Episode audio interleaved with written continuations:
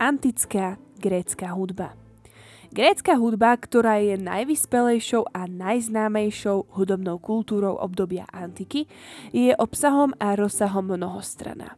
Je prvou vyvinutou a ucelenou hudobnou kultúrou a so svojimi hodnotami položila základy celej ďalšej európskej hudobnej kultúre. Už názov pre samotnú hudbu ktorý sa vyskytuje vo väčšine európskych jazykov, sa vykladá od slova múza. Múzy boli družky boha Apolona a ich úlohou bolo chrániť všetky druhy umenia. V starovekom bájoslovi existovalo 9 múz. Ja vám tu poviem len zo pár. Napríklad Talia bola múza divadelných hier. Alebo napríklad taká Uránia, múza hvezdárstva.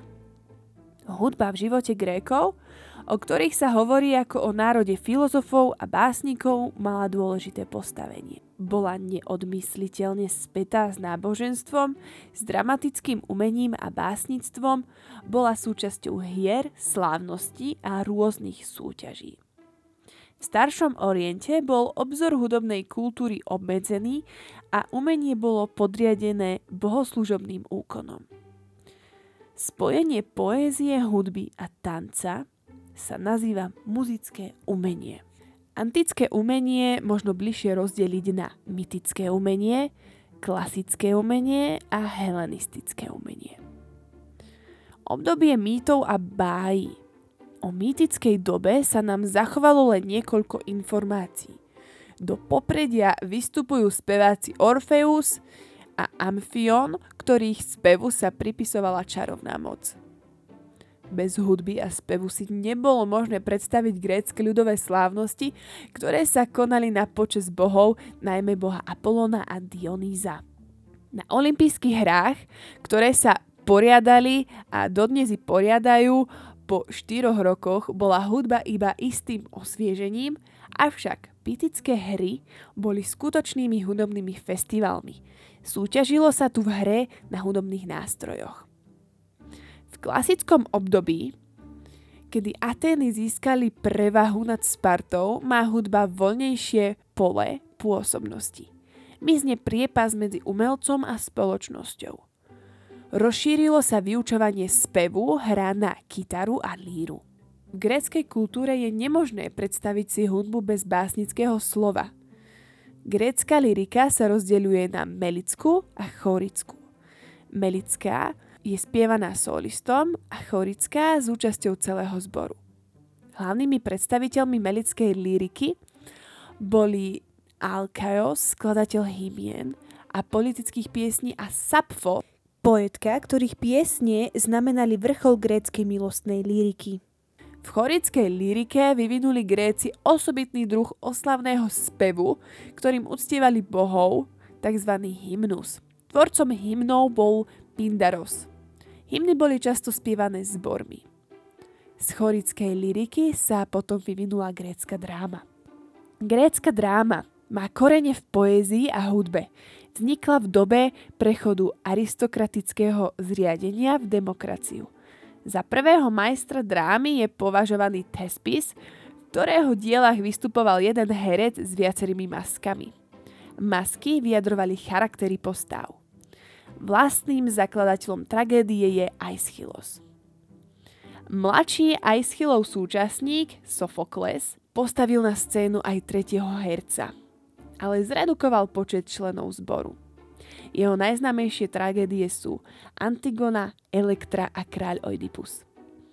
Najmladší z trojice dramatikov je Euripides – Prekonal obidvoch predchádzajúcich tvorcov zložitosťou a dramatičnosťou svojich hier, v ktorých zobrazoval konflikty ľudských vášní, a to tak vznešených ako aj nízkych. Jeho najvýznamnejšie diela sú Ifigénia v Aulide, Ifigénia na Tauride, Elektra. Grécka tragédia sa vyznačovala rozmanitosťou obrazov, majstrovským veršom, dokonalým jazykom, aktualizáciou historických a mytologických námetov.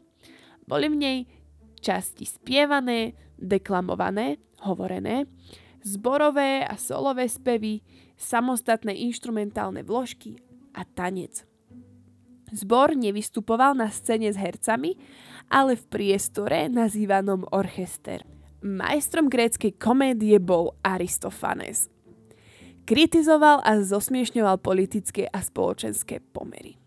Rovnako ako tragédia, aj komédia využívala prostú deklamáciu sprevádzanú nástrojmi a spevmi, pričom spev čerpal najmä z ľudových a pouličných piesní. Grécka hudobná teória jej zakladateľom bol filozof a matematik Pythagoras, ktorý všetky hudobné javy vyvodzoval z matematických a akustických zákonitostí.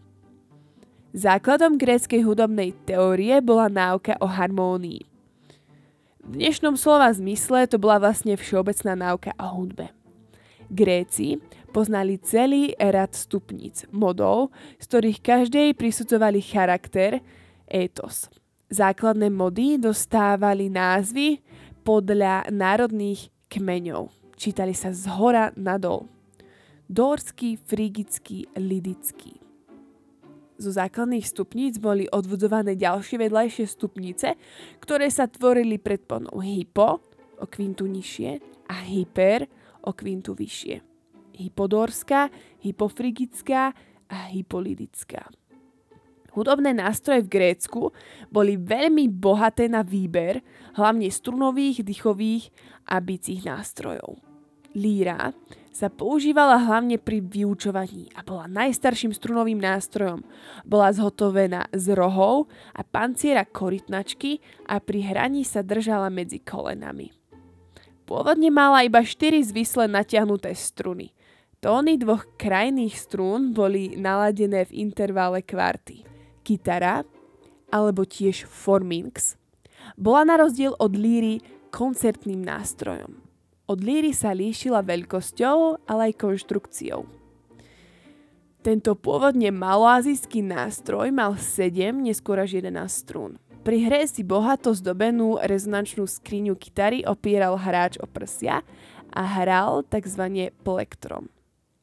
Všetky lutunové a harfové nástroje sa súborne nazývali psalteria. Čo sa týka dýchových nástrojov, patria tu napríklad aulos, bol to dýchový nástroj dvojplátkový a obvykle sa používali dva spojené aulosy s názvom diaulos.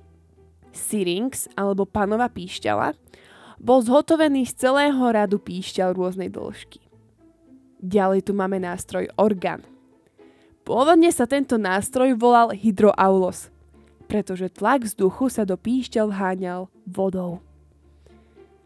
Grécku estetiku založili žiaci Pythagora a ďalej ju potom rozvinuli Platón a Aristoteles.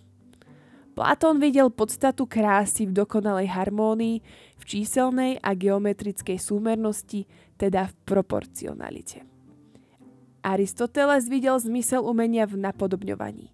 Zrušujúcu hudbu však na rozdiel od Platóna pokladal za prejav nadšenia, podľa neho takáto hudba zbavuje človeka nevhodných vášní, afektov a očistuje ho.